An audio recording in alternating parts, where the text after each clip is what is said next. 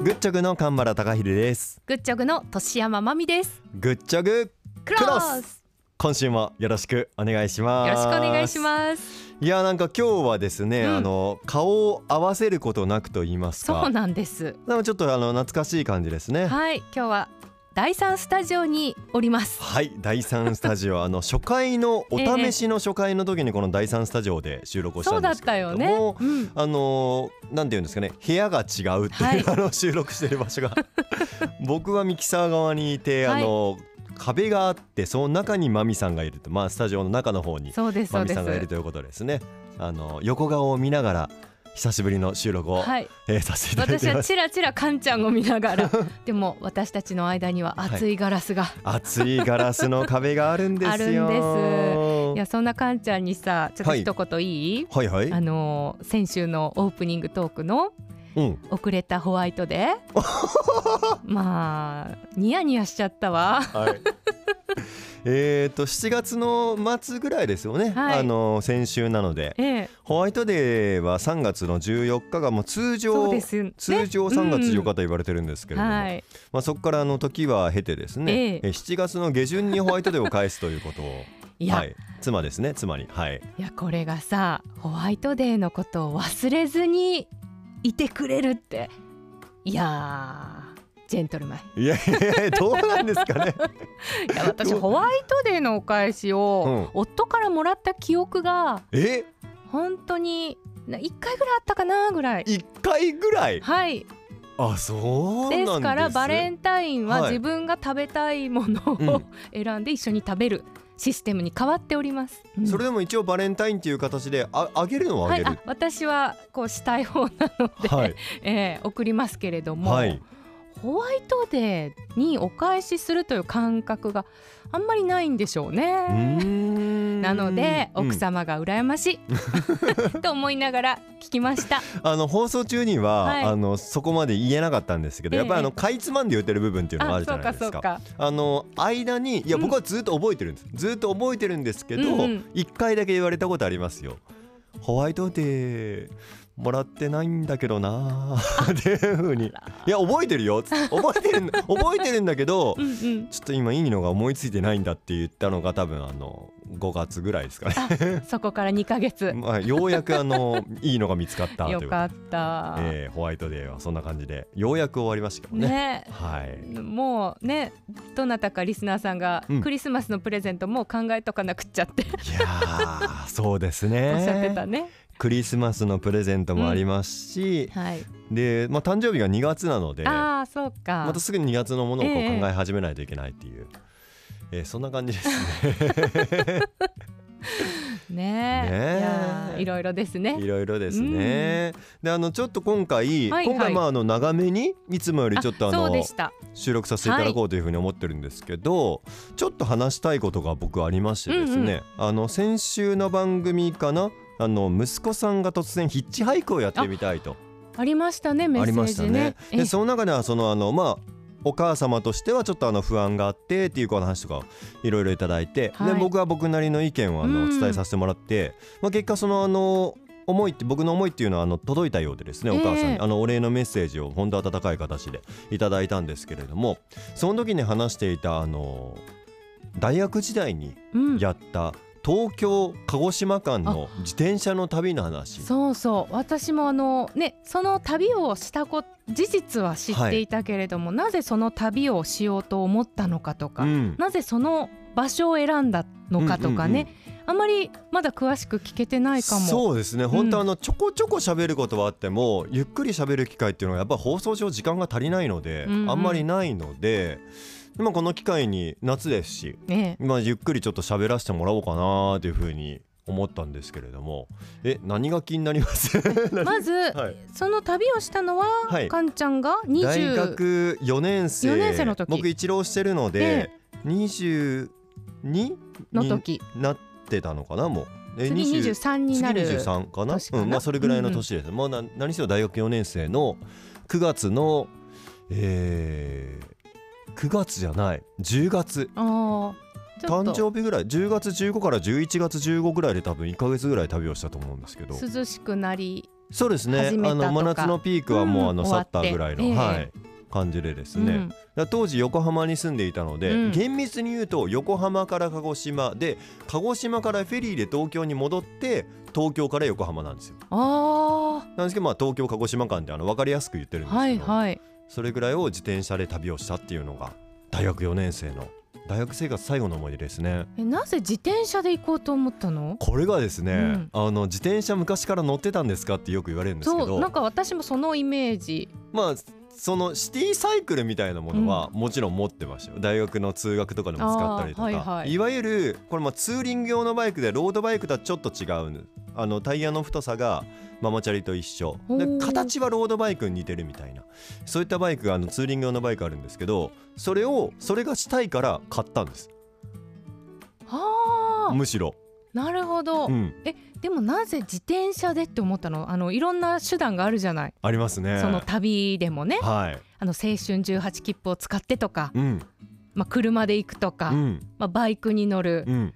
いろんな形ありますけど、まずですねあの車はあの持ってないとうん、いうところですよね、まあ大学生なんで持ってなかった。免許は持ってましたけれども、まあ、レンタカー借りてっていうのはお金結構かかるだろうなっていうところと、電車はですねあんまり考えたことなかったですね。そうか候補に上がってこなかったんだ、う上がってこなかった。っていうことがあってでもともとこれあの僕4月に広島 FM の内定をもらってたんです。あもうそっかすでに決まっ決まってて、後よねうんうん。で8月に、まあ、実家が広島なので横浜から1ヶ月ぐらい帰ってきて僕広島 FM で研修受けてたんですよそうか。そうなんです。アナウンス研修とかちょっとしていただいたりとか、それこそあの AD の AD の AD ぐらいの感じでちょっとだけ番組に携わらせてもらってでその携わらせてもらったのがクジラジだったんですけど。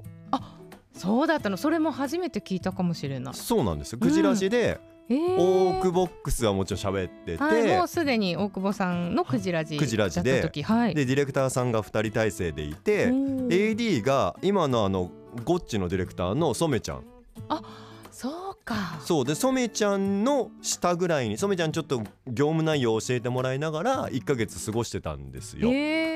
で大久保さんといろいろ喋る機会もあってで大久保さんが今しかできないことやった方がいいよっていう風に言ってくれて。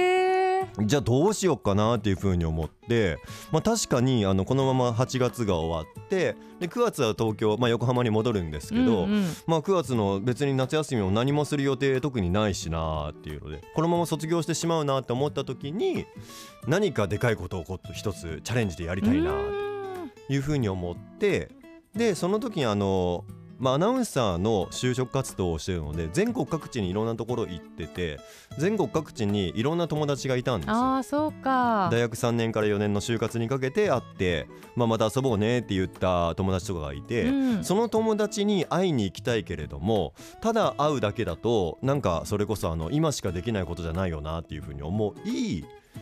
自転車で全部行ったらどうなるんだろうっていうのを。もう各地で話題にしてもらえるよね。はい就活で出会ったさあの HFM に決まったあの子がさ、自転車で来たんだよってね。そ れでまずその横浜から出発して、はい。最初に会いたかった友人が名古屋にいたんで。はい。で名古屋の方行くわけなんですけれども、うんうん。そこで美味しいあのひつまぶしをですねご馳走してくれたりとか。美味しいよねひつまぶし。であの遠く行ったらあの福岡の方にはいはい。友人がいて、ええその福岡であの一緒に遊んでくれてうん。実家も泊めてくれたりとか,、おー。そういうことが結果的にできたんですけれども、ええ。なんかそういうあのちょっと違う形でいろんな友人にもう一回再会したいなって思った結果自転車を選んで自転車を買って。で全然わかんないけどツーリング用のなんかこうネットとかでいろいろ調べて準備をしてバッグをつけて、後ろにキャリアってわかります、はいわかるわかる。あの今やっちゃいけないですけれども、うん。昔あの青春といえばそのキャリアにこうあの、うん。二血する、はいあみたいな感じの。の乗せてね荷物も乗せられるようにそうそうそうそう。あれが標準装備ではついてないんですけど、うん。だからそれも買わないと荷物乗せられないから、自己流でつけてでこうよし今日天気がいいからもう今日スタートしようって言ったのが確か10月15か16だったんですよ。でスタートしてはい。10キロぐらいで、うん。キャリアがポーンって取れて さすが自己流だっていう感じの。はでネジも吹っ飛んあ、で、うん、もうやめようかなっていうふうに思って。心折れるよね。えでもそしたら、はい。そのあの近くにとりあえずなんかホームセンターみたいなところがあったんですよ。でホームセンターのところまでこうあの引きずりながらこうあの行って、うん。どうしようかなーって思ってたらその地域の方がおじいさんが声かけてくれて「どうしたんや?」って言って「いやこうこうこうでキャリアが吹っ飛んでどうしようかなっていうふうに思ってるんですよ」っていうことを言ったらなんか結束バンドか何かを多分あのくれたんかどうだったかちょっと覚えてないですけどまあ何かしらちょっとあの助けをしてくれたっていう感じのことがあって。優しい、うん、ああじゃあ続けようって思って。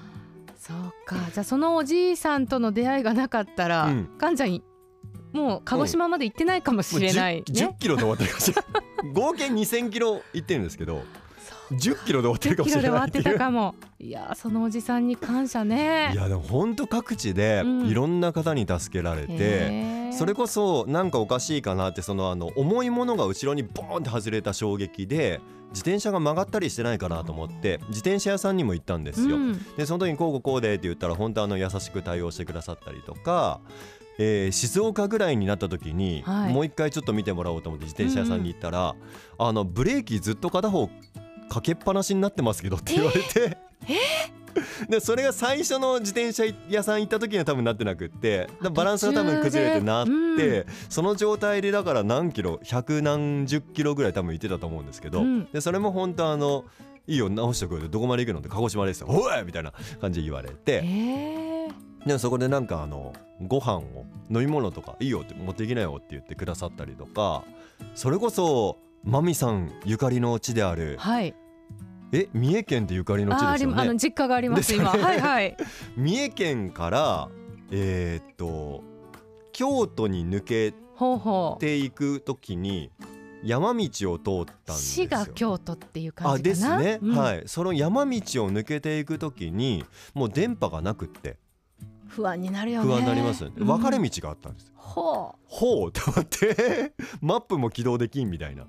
でそこでどうしようかなと思ってたらちょうど車であの来られた方がいて、う、うん、これどっちがその滋賀京都うん。方面ですかって、あこっちだよってあありがとうございますって。どっから来てどこまで行くんって言って、うん、えっ、と横浜から来て鹿児島まで行きますがはあって言われてその途中ですと今。その方がお弁当をくれました。はあ世の中にはね。ね優しい方。見ず知らずの方ですよ、でそれでその弁当をこうあの峠道を越えた後に食べたりとか。だからそのヒント今でも覚えてますもんね。そうよね。今ほん、うん。ね。十何年前、全部こう出てきますもんね、はい、何も見ずに喋れます、多分各地まだいろいろあるんですけど、でちなみにあの、うん。自転車に乗るための体力作りとかっていうのははい。あやってたの？これは本当に自転車を買って、うん。それこそあのまだ当時の自分としては、まあ、50キロも意味わかんない領域、うん。でも計算上やっぱ1日100何キロぐらい走らないといけないんですよ。でまあ30キロ往復で60キロぐらい行けたらなんとかなるんかなっていうふうに思って、うん。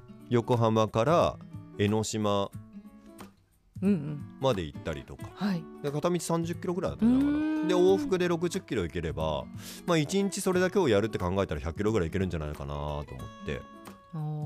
でも初日に横浜出発してうん。熱海まで行ったんですよ。ほうでも熱海まで行ったのが100何キロぐらいだったんで100キロ超えた時っていうのはあやっぱりやればできるんだなっていう風に。ちょっと自信にもはい。なったんだね、うん。でもそこで熱海で言っていいんかな。熱海で野宿したんですよ。あ あの温泉街のその旅館がいっぱいあるところで。らよくあのね、はい。なんか声かけられたりとか、うんちょっともしもしっていうことがなくてよかった。そうですね。今今ならまあ言える話。そうそうそうそう。あのベンチで公園のベンチでこうとりあえず。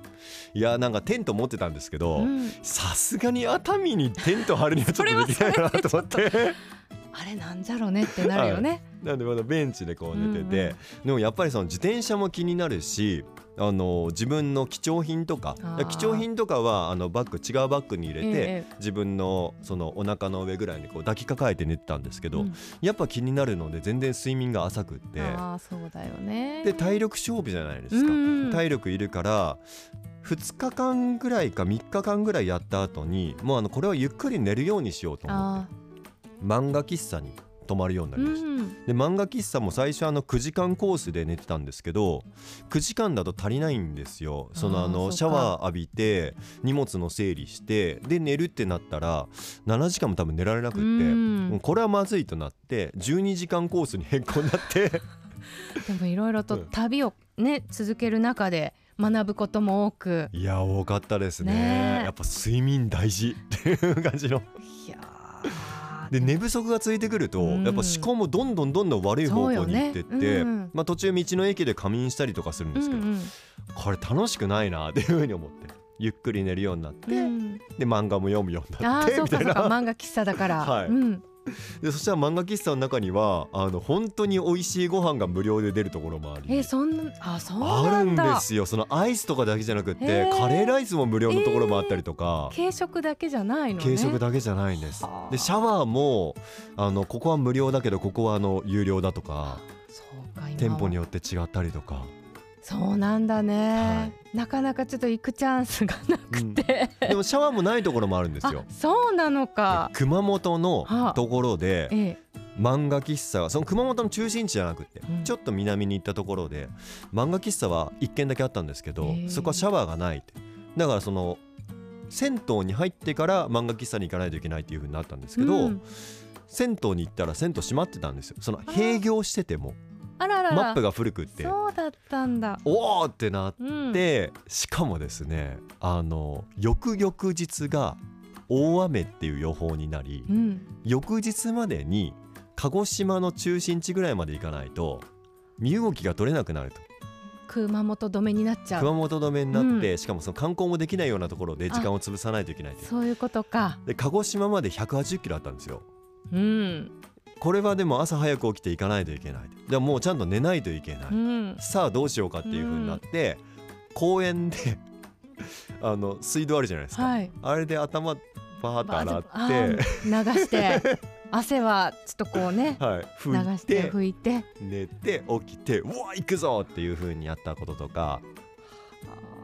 多分人生最長距離最うん。長ライドがそれです。180キロぐらい。かやっぱりそれはやっぱり大学4年生だからできたっていうのもあるのかいな、やーそうだと思いますよ。だって今、あのうん結局その観光も含めて1ヶ月なんですよ。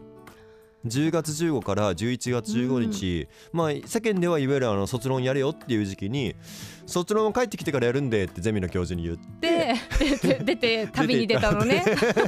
よくます。ね教授も許してくださった、おおーみたいな感じで でもその1ヶ月ってできないですからねやっぱ今、そうね社会人だったらね難しいけれども、うん。いやー素晴らしい経験がありました。できたね。いや今のこのね旅の話を聞いてたらはい。そのナッツさんのうん。息子さんにも。サイオンリーザーさんの、うん。はい。